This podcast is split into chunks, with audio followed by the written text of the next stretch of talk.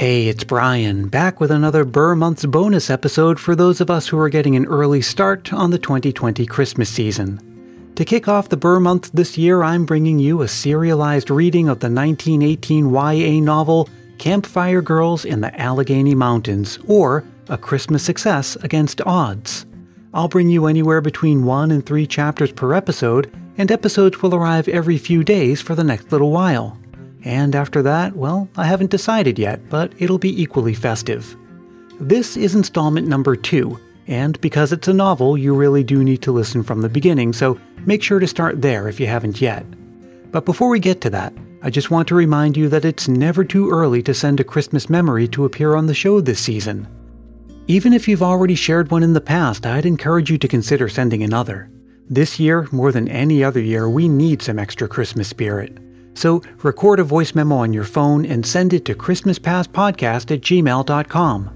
Keep it reasonably short, clean, and family friendly, and be sure to say your name and where you're from.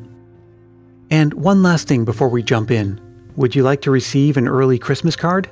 All you have to do is review the show on Apple Podcasts and then get in touch with me. Those reviews help me a lot, so I'll be glad to say thanks by sending you an official Christmas Past sticker and a handwritten Christmas card. Again, you can reach out at ChristmasPastPodcast at gmail.com for details. Okay, now on to the second installment of Campfire Girls in the Allegheny Mountains or A Christmas Success Against Odds.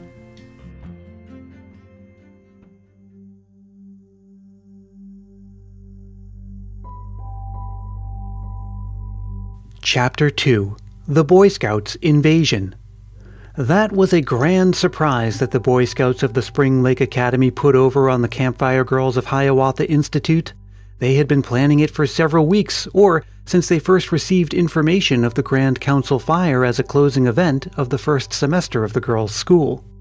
The two institutions were located in municipalities only 15 miles apart, connected by both steam railroad and electric interurban lines. Spring Lake Academy located on a lake of the same name at the southern outskirt of Kingston, was originally a boys' military school and it still retained that primal distinction. But the success of Hiawatha Institute as a campfire girls' school set the imaginative minds of some of the leaders of the boys at Spring Lake to work along similar lines, with the result that the faculty's cooperation was petitioned for the organization of the student body into a troop of Boy Scout patrols. The scheme was successful, and as it served to inject new life into the academy, the business end of the institution had no ground for complaint. This innovation at Spring Lake was due largely to the activities of Clifford Long, one of the students. He was a cousin to Marion Stanlock, and naturally, this relationship served to direct his personal interest toward Hiawatha Institute.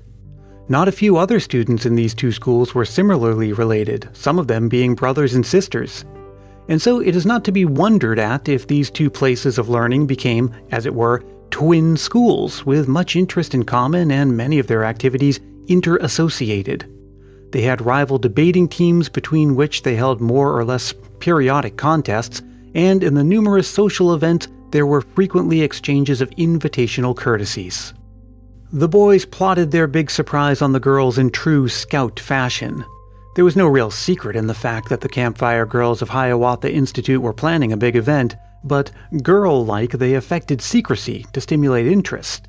The result was more than could have been expected, although the girls did not realize this until after it was all over. The curiosity of the Spring Lake boys was thoroughly alive as soon as they learned of a mysterious something big going on at the Institute. True to the character of real scouts, they delegated emissaries, commonly denominated spies, to visit the stronghold of the Campfire Girls to get all the details of their plans discoverable and report back to headquarters. Greater success than that which rewarded their efforts could hardly have been wished for. Half a dozen boys went and returned and then put their heads and their reports together with the result that the scouts of the school had all the information they needed. They mapped out their plans and scheduled their prospective movements by the calendar and the clock. They chartered an interurban train for the run to and from the Institute. The arrival on the scene of the Grand Council fire was, as we have seen, a complete surprise to the girls. The scouts well knew that their presence would not be regarded as an intrusion, for a Grand Council fire, according to the handbook, is for friends and the public. The interruption of the program by the marching of the Boy Scouts within the circle of the Campfire Girls was permitted to continue for 10 or 15 minutes, while a number of short speeches were made by some of the boy leaders in which they gloried over the way they had put one over on the girls. We are not through yet, announced Harry Gilbert prophetically. Some of us are going to put over another surprise just about as thrilling as this, and we want to challenge you to find out what it is. Of course, this statement produced the very result the boys desired. Naturally, they wished the girls to think that they were pretty bright fellows. They got just what they were looking for as a result of their surprise, namely, volumes of praise. To be sure, this did not come in the form of undisguised admiration. That isn't the way a clever girl signifies her approval of this sort of thing. It just burst into evidence through such mocking jeers as, You boys think you're so smart, or it's a wonder you wouldn't have gone to enough pains to build a railroad or sink a submarine. To which, on one occasion in the course of the evening, Earl Hamilton replied, Thank you, ladies, we always do things thorough. Lee, screamed Catherine Crane. Yes, it really was a scream, an explosion too, if the indelicacy may be excused. But the opportunity for a comeback struck her so keenly so swiftly that she just could not contain her eagerness to beat someone else to it. Well, the laugh that followed also was the nature of an explosion, and it was on poor Catherine quite as much as on Earl, who had tripped up on an adjective in place of an adverb. The girl's eagerness was so evident that it struck everyone as funnier than the boy's mistake in grammar. Anyway, she recovered quite smartly and followed up her attack with the pert addendum as the laughter subsided. You evidently did not do your lessons thoroughly. The emphasis on the Lee was so pronounced, almost spasmodic, as to bring forth another laughing applause. This exchange of repartee took place in a large school auditorium to which all repaired as soon as the outdoor exercises had been finished. The program of the evening was punctuated by interruptions of this kind every now and then. Of course, the fun makers waited for suitable opportunities to spring their quips and cranks so that no merited interest in the doing could be lost, and none of it was lost. The presence of the bold invaders seemed to add zest to the most routine of the campfire performances, and when all was over, everybody was agreed that there had been not a dull moment during the whole evening. At the close of the Campfire Girls program, the 150 Boy Scouts arose and, with heroic unison of voices peculiar to much practice in the delivery of school yells, they chanted a clever parody of Wohelo Cheer, a Boy Scout's compliment to the campfire girls, and then marched out of the auditorium and away toward the interurban line where the chartered train was waiting for them, and all the while they continued to chant with variations of the words, the rhythmic drive of their voices pulsing back to the Institute, but becoming fainter and more faint until at last the sound was lost with the speeding away of the trolley train in the distance. Chapter 3 The Skull and Crossbones. If Marion Stanlock, High Peak in the Trait and a torchbearer, had read one of two letters signed with a skull and crossbones, which she found lying on the desk in her room after the adjournment of the Grand Council fire, doubtless there would have been an interruption and probably a change in the holiday program of the Flamingo campfire. She saw the letters lying there and under ordinary circumstances would have torn them open and read them, however hastily, before retiring. But on this occasion she was rather tired owing to the activities and the excitement of the day and evening. Moreover, she realized that she could not hope for anything but a wearisome journey to Holly Hill on the following day unless she refreshed herself with as many hours of sleep as possible before train time so she merely glanced at the superscriptions on the envelopes to see if the letters were from any of her relatives or friends, and failing to recognize either of them, she put them into her handbag, intending to read them at the first opportunity next morning. Then she went to bed and fell asleep almost instantly. Marion was awakened in the morning by her roommate, Helen Nash, who had quietly arisen half an hour earlier. The latter was almost ready for breakfast when she awoke her friend from a sleep that promised to continue several hours longer unless interrupted. She had turned on the electric light and was standing before the glass combing her hair. Marion glanced at the clock to see what time it was, but the face was turned away from her, and the light in the room made it impossible for her to observe through the window shades that day was just breaking. What time is it, Helen? she asked. Did the alarm go off? I didn't hear it. What waked you up? Helen did not answer at once. For a moment or two, her manner seemed to indicate that she did not hear the question of the girl in bed. Then, as if suddenly rescuing her mind from thoughts that appealed to have carried her away into some distant abstraction, she replied thus in a series of disconnected utterances. No, the alarm didn't go off. A. Marion, I got up at six o'clock. I turned the alarm off. It is now 6:30. I don't know what woke me, I just woke up. Marion arose, wondering at the peculiar manner of her roommate and the strained, almost convulsive tone of her voice. She asked no further questions but proceeded with her dressing and preparation for breakfast. For the time being, she forgot all about the two letters in her handbag that lay on her dresser. In some respects, Helen was a peculiar girl. If her speech and action had been characterized with more vim, vigor, and imagination, doubtless she would generally have been known as a pretty girl. As it was, her features were regular, her complexion fair, her eyes blue, and her hair a light brown. Marion thought her pretty, but Marion had associated with her intimately for two or three years and had discovered qualities in her that mere acquaintances could never have discovered. She had found Helen apparently to be possessed of a strong, direct conception of integrity, never vacillating in manner or sympathies. Moreover, she exhibited a quiet, unwavering capability in her work that always commanded the respect and occasionally the admiration of both classmates and teachers. Not only was Helen quiet of disposition, but strangely secretive on certain subjects. For instance, she never said anything about her home or relatives. She lived in Villa Park, a small town midway between Westmoreland and Holly Hill. Her father was dead, and when not at school, she lived with her mother. These two, so far as Marion knew, constituting her entire family. Marion had visited her home and there found the mother and daughter apparently in moderate circumstances. Naturally, she had wondered a little that Mrs. Nash could be able to support her daughter at a private school, even though that institution made a specialty of teaching rich men's daughters how to be useful and economical, but the reason why had never been explained to her. Helen got her remittances from home regularly and seemed to have no particular cause to worry about finances. She had spent parts of two vacations at the Stanlock home and there conducted herself as if quite naturally able to fit in with luxurious surroundings and large accommodations. Only a few days before the Christmas holidays, something had occurred that emphasized Helen's secretive peculiarity to such an extent that Marion was considerably provoked and just a little mystified.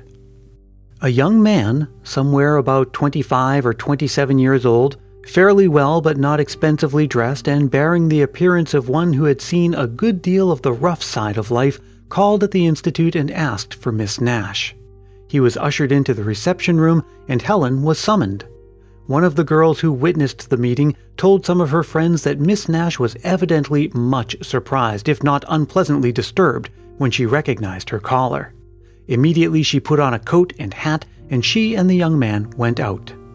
An hour later, she returned alone, and to no one did she utter a word relative to the stranger's visit, not even to her roommate, who had passed them in the hall as they were going out. Helen Nash was a member of the Flamingo Campfire and accompanied the other members on their vacation trip to the mountain mining district.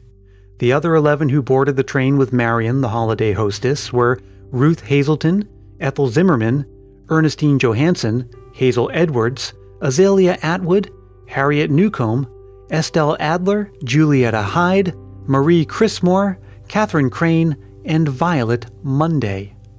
Miss Ladd, the guardian, also was one of Marion's invited guests. The party took possession of one end of the parlor car, which fortunately was almost empty before they boarded. They began a chatter of girl voices, happy, spirited, witty, and promising to continue thus to the end of the journey or until their kaleidoscopic subjects of conversation were exhausted.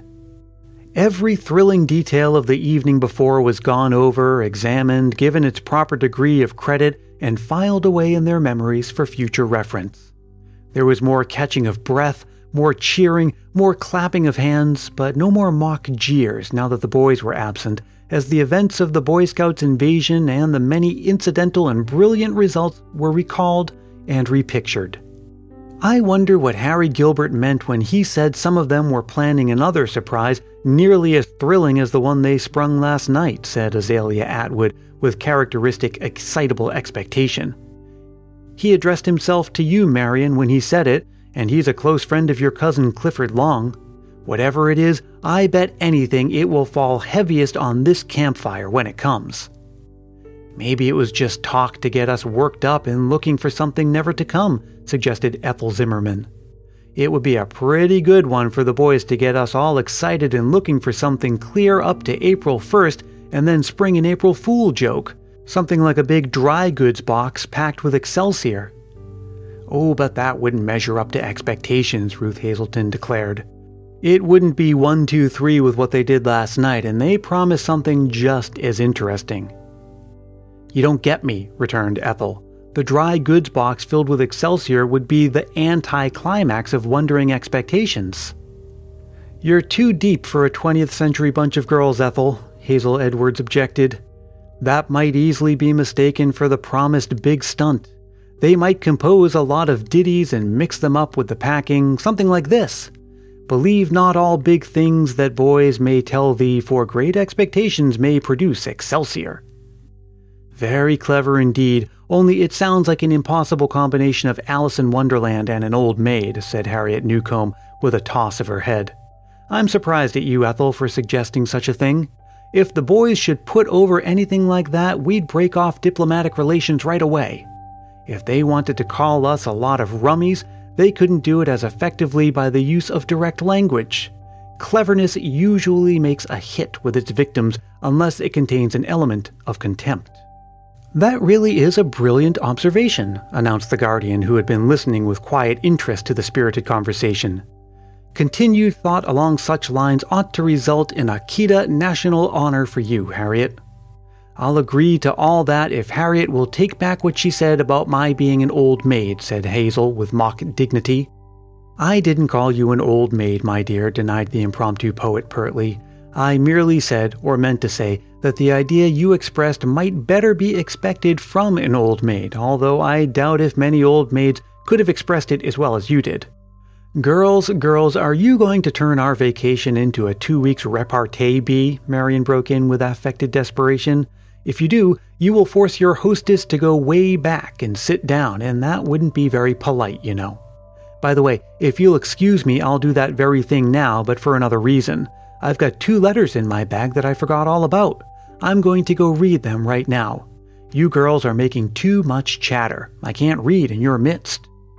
So saying, Marion retired to a chair just far enough away to lend semblance of reality to her go way back and sit down suggestion, and settled back comfortably to read the two missives that arrived with the last evening's mail at the Institute. Settled back comfortably, yes, but only for a short time. Marion never before in her life received two such letters. Both were anonymous.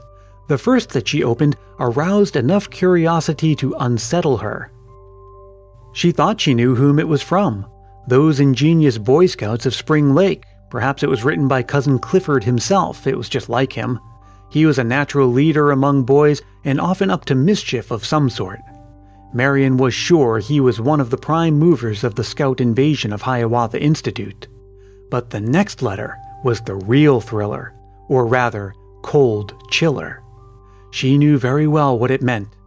From the point of view of the writer, it meant business, a threat well calculated to work terror in her own heart and the heart of every other member of Flamingo Fire. It was a threat couched in direful words warning her and her friends not to go to Holly Hill on their charity mission, as announced, and predicting serious injury, if not death, to some of them. It was signed with a skull and crossbones.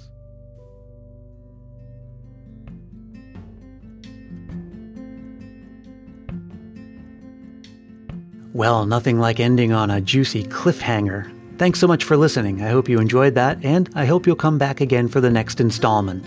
Until then, let me remind you as always that Christmas Past is produced in wonderful Willow Glen, California by yours truly, Brian Earl. If you're just discovering Christmas Past this season, welcome to the family. And hey, why don't we all put in the effort to grow that family to spread Christmas cheer far and wide? Telling a friend about the show or leaving a review on Apple Podcasts really do make a big difference, and they don't cost a thing. And if you do leave that review on Apple Podcasts, I'll send you a Christmas Past sticker and a handwritten Christmas card as my way of saying thanks. Reach out at ChristmasPastPodcast at gmail.com for details. You can also connect with me on Facebook, Twitter, and Instagram, and now's as good a day as any to join the Christmas Past private Facebook group because we're celebrating all throughout the Ber months. And visit ChristmasPast.media for additional Christmas fun like articles, quizzes, infographics, and more. I hope your Ber months are off to a wonderful start, and I'm looking forward to spending them with you together. Until we meet again, stay safe and healthy, look out for one another, and may your days be merry and bright.